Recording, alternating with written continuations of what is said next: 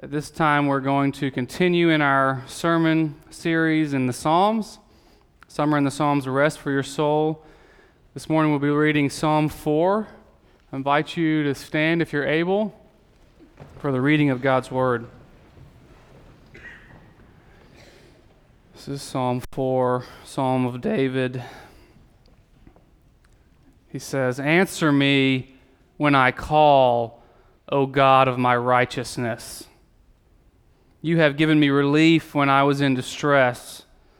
Be gracious to me and hear my prayer.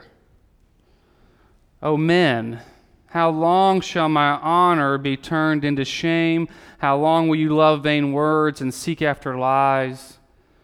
But now that the Lord has set apart, but know that the Lord has set apart the godly for himself. The Lord hears when I call to him. Be angry and do not sin. Ponder in your hearts on your beds and be silent. Offer right sacrifices and put your trust in the Lord. There are many who say, Who will show us some good? Lift up the light of your face upon us, O Lord. You have put more joy in my heart than they have when their grain and wine abound. In peace I will both lie down and sleep, for you alone, O Lord, make me dwell in safety. The prophet Isaiah says, The grass withers, the flowers fade, but the word of the Lord endures forever. Let's pray. Father, I believe, as always, that this word is for us today, that we need to hear it that you have uniquely crafted this word to speak to where we're at in our lives so that you might bring renewal, reconciliation, that you might bring hope. God, I pray that you would speak through me, your broken servant, and that you might give us eyes to see, ears to hear, and hearts to understand. In Jesus' name, amen. My family and I were on vacation a few months ago, and while on vacation, we had a pretty scary moment. Um, we were walking together toward the beach, and I failed to notice that my oldest daughter had stopped to look at something. And then all of a sudden, I hear this blood curdling scream, a sound like I've never before heard out of my daughter's mouth. I'm not exaggerating. It was a scream of terror. So both Stacy and I come running back to check on her, not knowing what tragedy has just occurred. And my heart truly stopped. I, my mind was flooded with thoughts of what might have happened to her. Thankfully, she was okay, and we can even laugh about it now. Turns out that she had picked up a beautiful shell off the ground, and as she was holding it in her hand, some legs came out of that shell and began to crawl on her hand. Having never met a hermit crab before, you can imagine how this introduction was startling. And what's noteworthy is that my daughter, in that moment, she did exactly what we all instinctively do when we're afraid, when we feel powerless. She cried out for help. Psalm 4 is about someone who is afraid, someone who feels powerless over the situation that he's in, and much like my daughter, at the heart of this psalm is a cry for help. Verse 1 Answer me when I call, O God. Brothers and sisters, we all know what that feels like, don't we? We know what it feels like to be afraid, to feel utterly and completely powerless. We are surrounded by and consumed with tragedy. We need not look further than the events in Orlando over the past few weeks to be reminded of this. June 11th, reality TV star Christina Grimmie was gunned down by an obsessed fan. The next day, June 12th, Omar Mateen entered into the Pulse nightclub in Orlando and murdered 49 people, the largest mass shooting in the history of this country. June 14th, two days later, Lane Graves, a two year old boy on vacation at Disney, was snatched up and drowned by an alligator. Answer me when I call, O God. The tragedy isn't restricted to the city of Orlando, is it? In 2016, in Durham alone, we have already witnessed 17 homicides. We are facing an affordable housing crisis in this city that there appears to be no answers to. Our public education system continues to be under resourced and powerless to adequately position our children for brighter futures.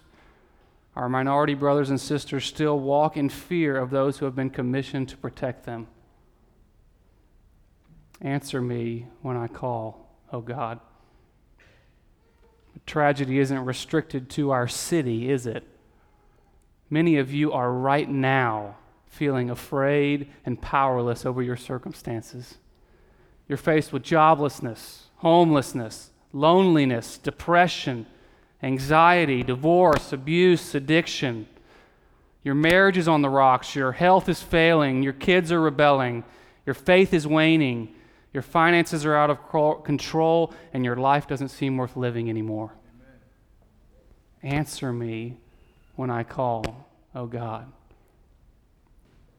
Our text this morning is written by King David.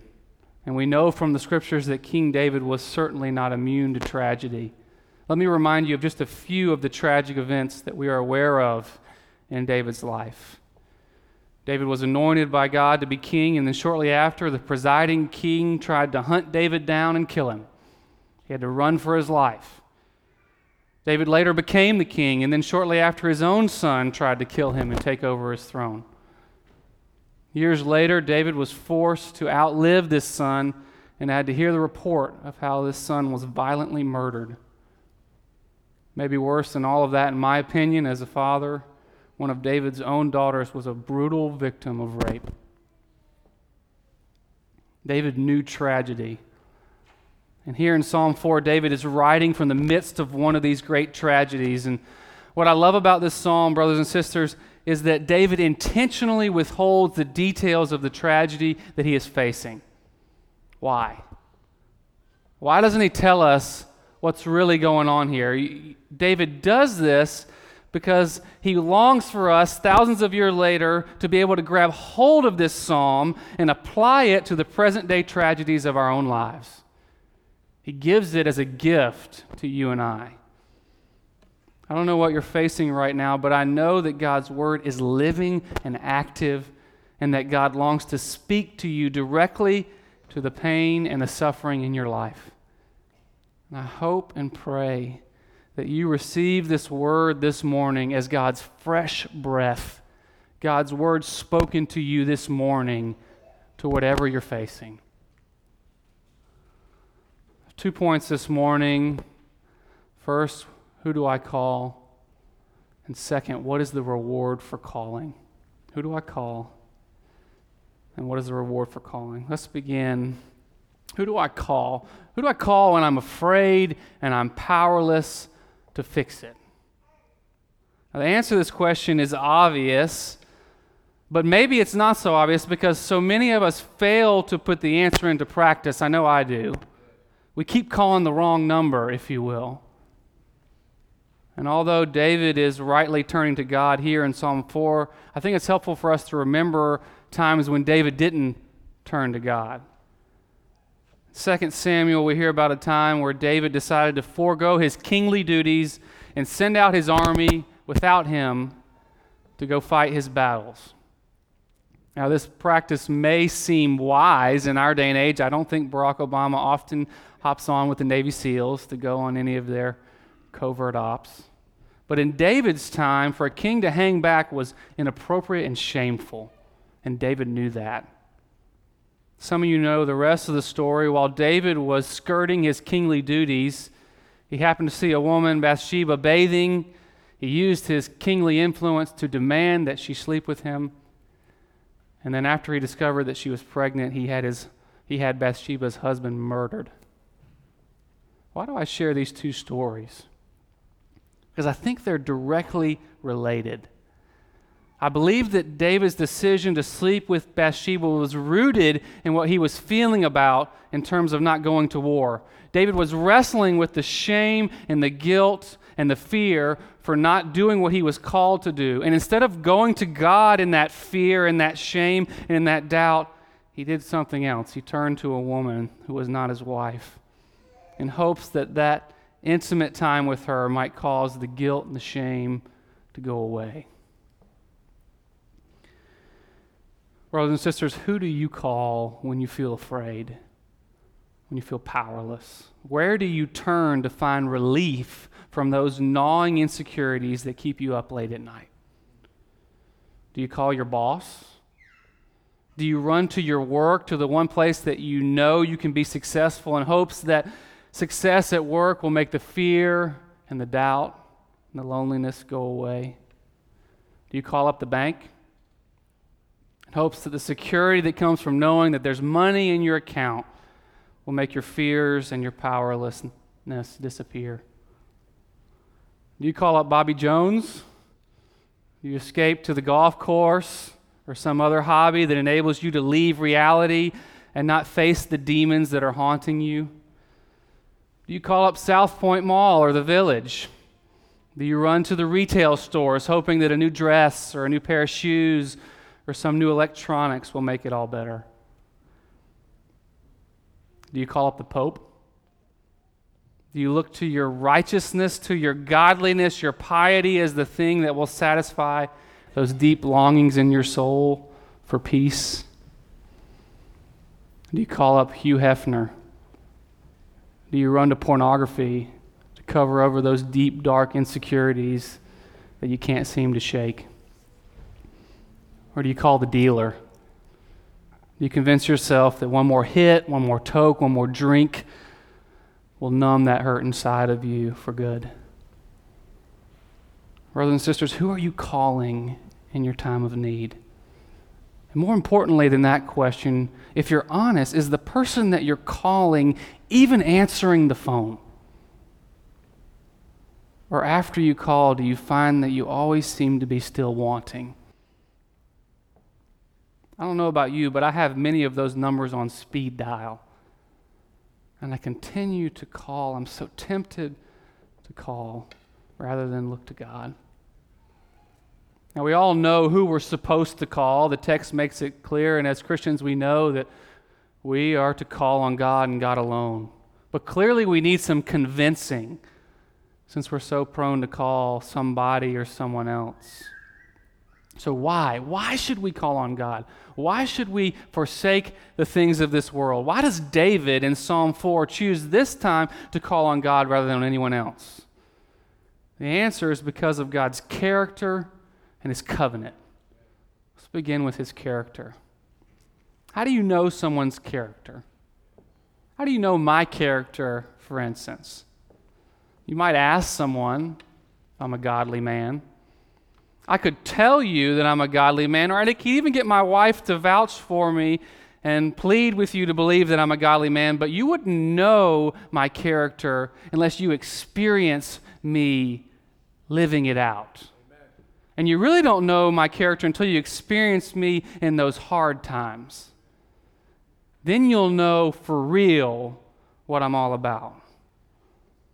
Let's look at how David is aware of God's character. Listen again to the second part of verse 1. You have given me relief when I was in distress.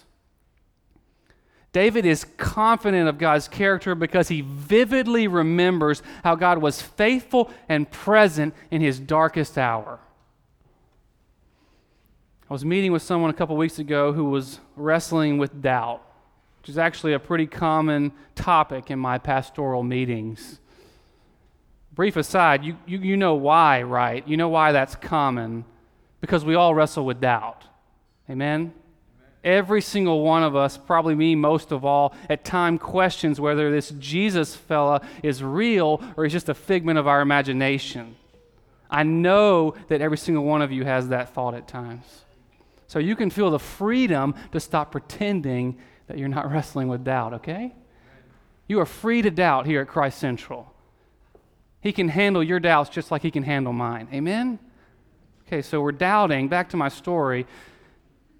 This person's wrestling with doubt, and so I feel led to ask this person to try to convince me that Jesus is real. It's a strange thing to ask someone who's wrestling with doubt, right?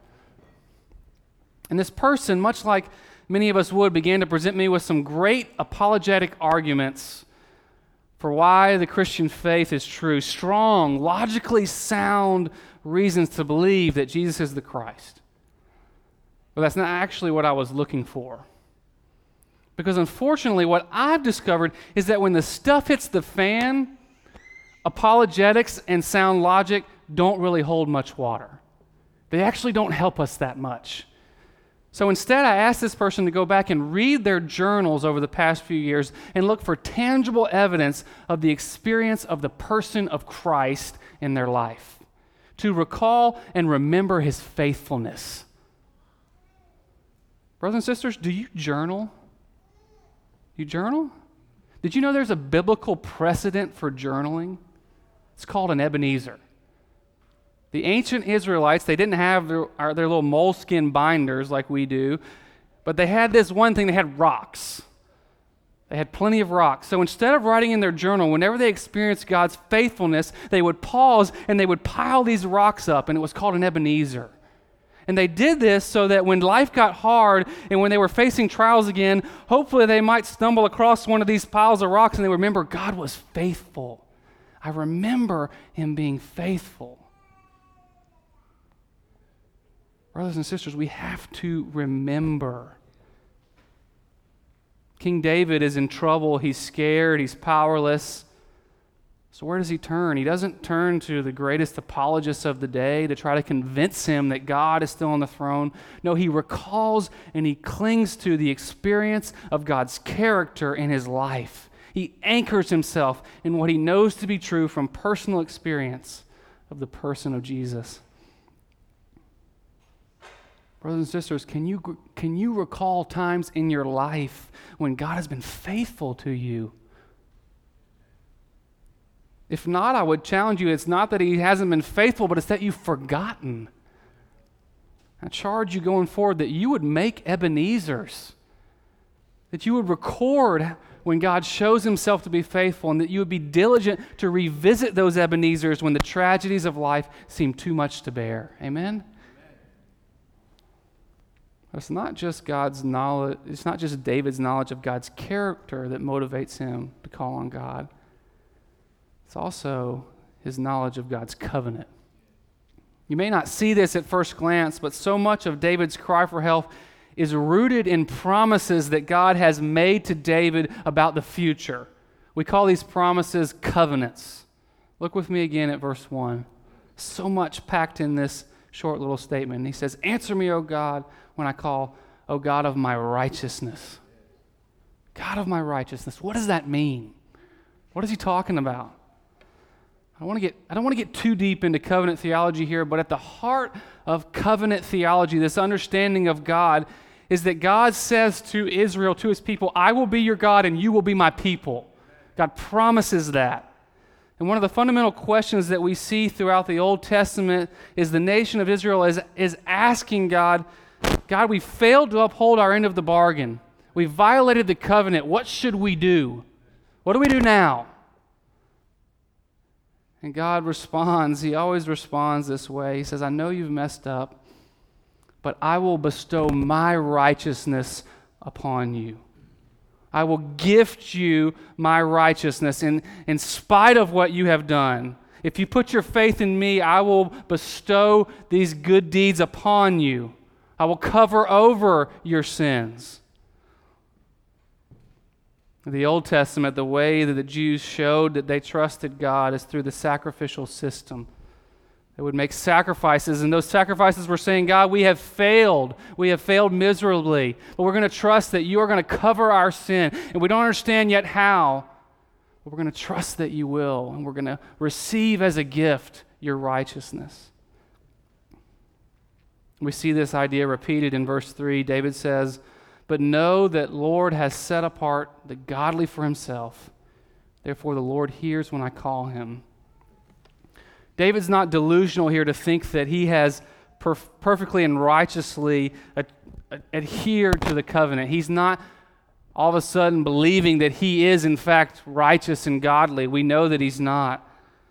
He's once again acknowledging that based upon no merit of his own, that God has set him apart, that God has chosen him and called him out and gifted him God's righteousness. Brothers and sisters, the application here is so huge for us as Christians. If you're a Christian, this is so important. Why does David call on God? Because he's full aware that God has made a covenant with him that declares David to be his own, and nothing can destroy that. Let me push a little harder if I can. So often the trials that we face are as a result of our own sin. Amen. We're in a sticky situation because we've screwed up. We have actually caused the tragedy that we're experiencing.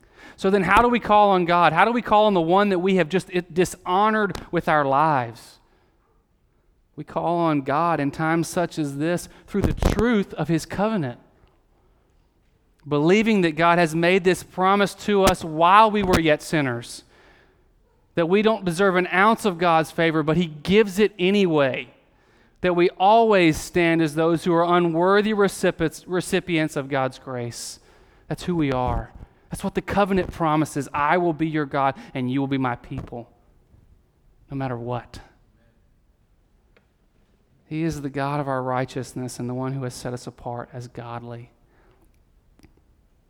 It's our clear understanding of this that causes us to have confidence to call on Him in times of trouble. I got arrested in college and I was so scared of the consequences of what might happen to me when my parents found out. And so instead of calling my parents, I called my girlfriend's mom to bail me out. Yeah, that's, that's a, you can laugh. That's, that's kind of funny and kind of sad. It, it, was, it was years later that I found out that me not calling my dad was very hurtful to him. It was hurtful because it was ignorant of the covenant that my dad had made with me. You see, he had promised and clearly communicated to be my father, to be my dad, and to love me as his son no matter what. And by refusing to call him in that moment, I was, I was rejecting that promise. I was shunning him. God has made a covenant to be our God to be the God of our righteousness, and that covenant cannot be broken. And so we can call on him, and he promises to hear. Amen?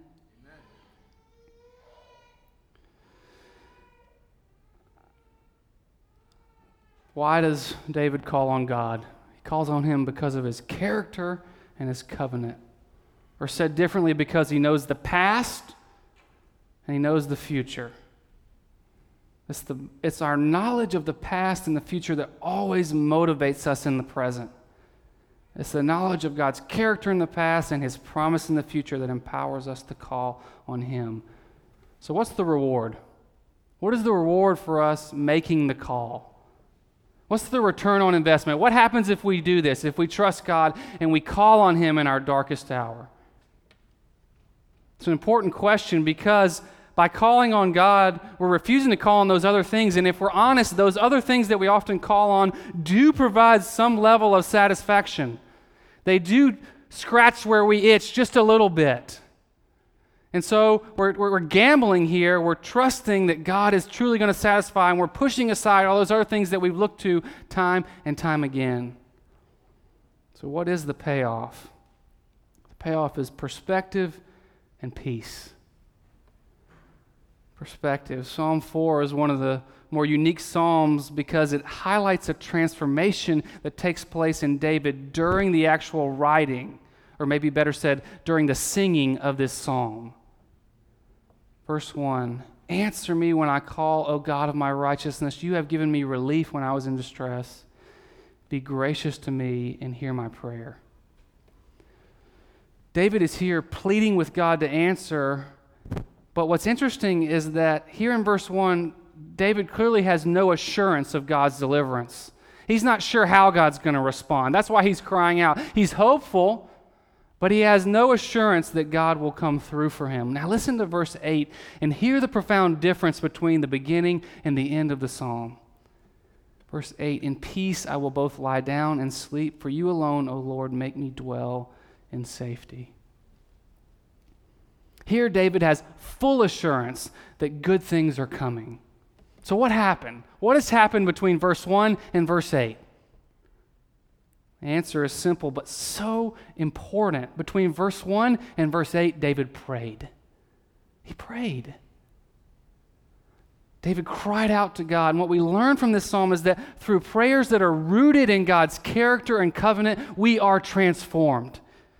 When we pray in this way, our heart changes. We receive a whole new perspective on life. Our doubt is replaced with assurance. What a powerful motivator for us to pray, to cry out to God in our need.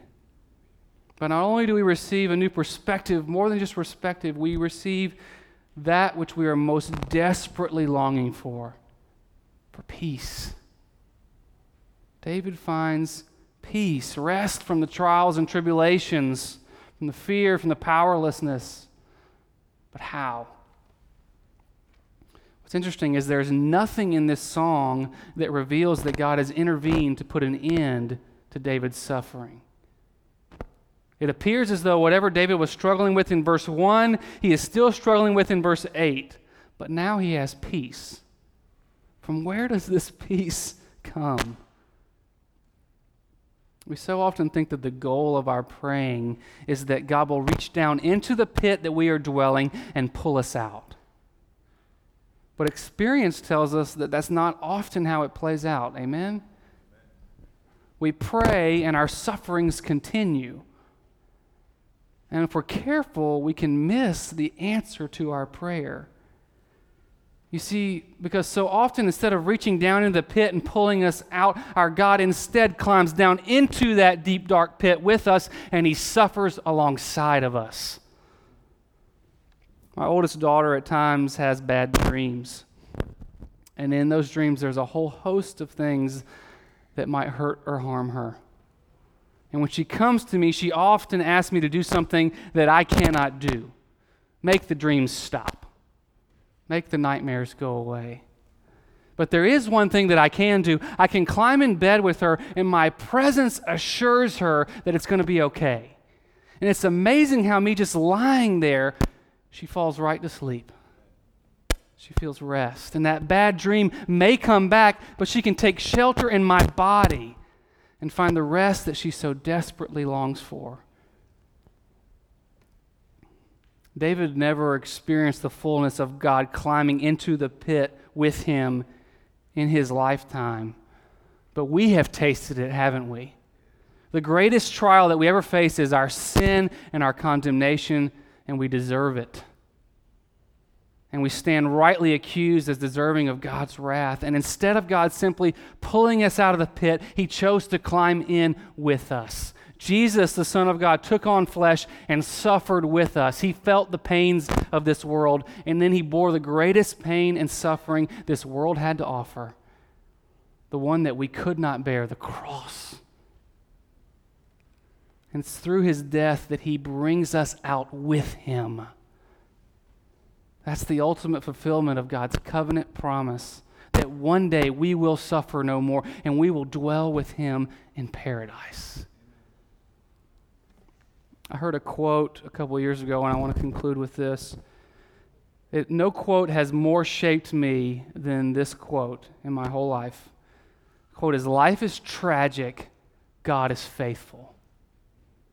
Life is tragic, God is faithful. I don't know if there's any truer statement than that. Life is tragic, isn't it? It hurts. And the only thing that keeps us from drowning in the tragedy of life is our knowledge of the character and covenant of our God, His faithfulness in the past and His promised faithfulness in the future. And it's that knowledge of His faithfulness that compels us to cry out To cry out to Him in our darkest hour, and we can rest assured that when we cry out, our Lord Jesus Christ will enter into the nightmare of our life and lay beside us. And when the nightmare comes back, He's still with us in it. And we can be rest assured that He will give us the strength that we need to overcome. Amen? Amen. Answer me when I call, O God. For you alone, O Lord, make me dwell in safety. Let's pray. Heavenly Father, I do not want to make light of or minimize the reality of suffering in this room. There are many who are hurting deeply right now. Lord, and you penned this song for them. It is their tune that they need to sing this morning. Lord, they cry out to you, answer me when I call.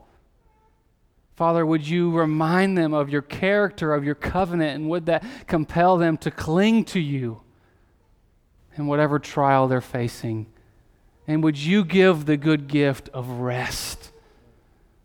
Knowing that the suffering may not go away, but we will have assurance that you are with us in the suffering, and one day you will come back and bring us home. God, we know that to be true because your word says so. Remind us today. In Jesus' name, amen.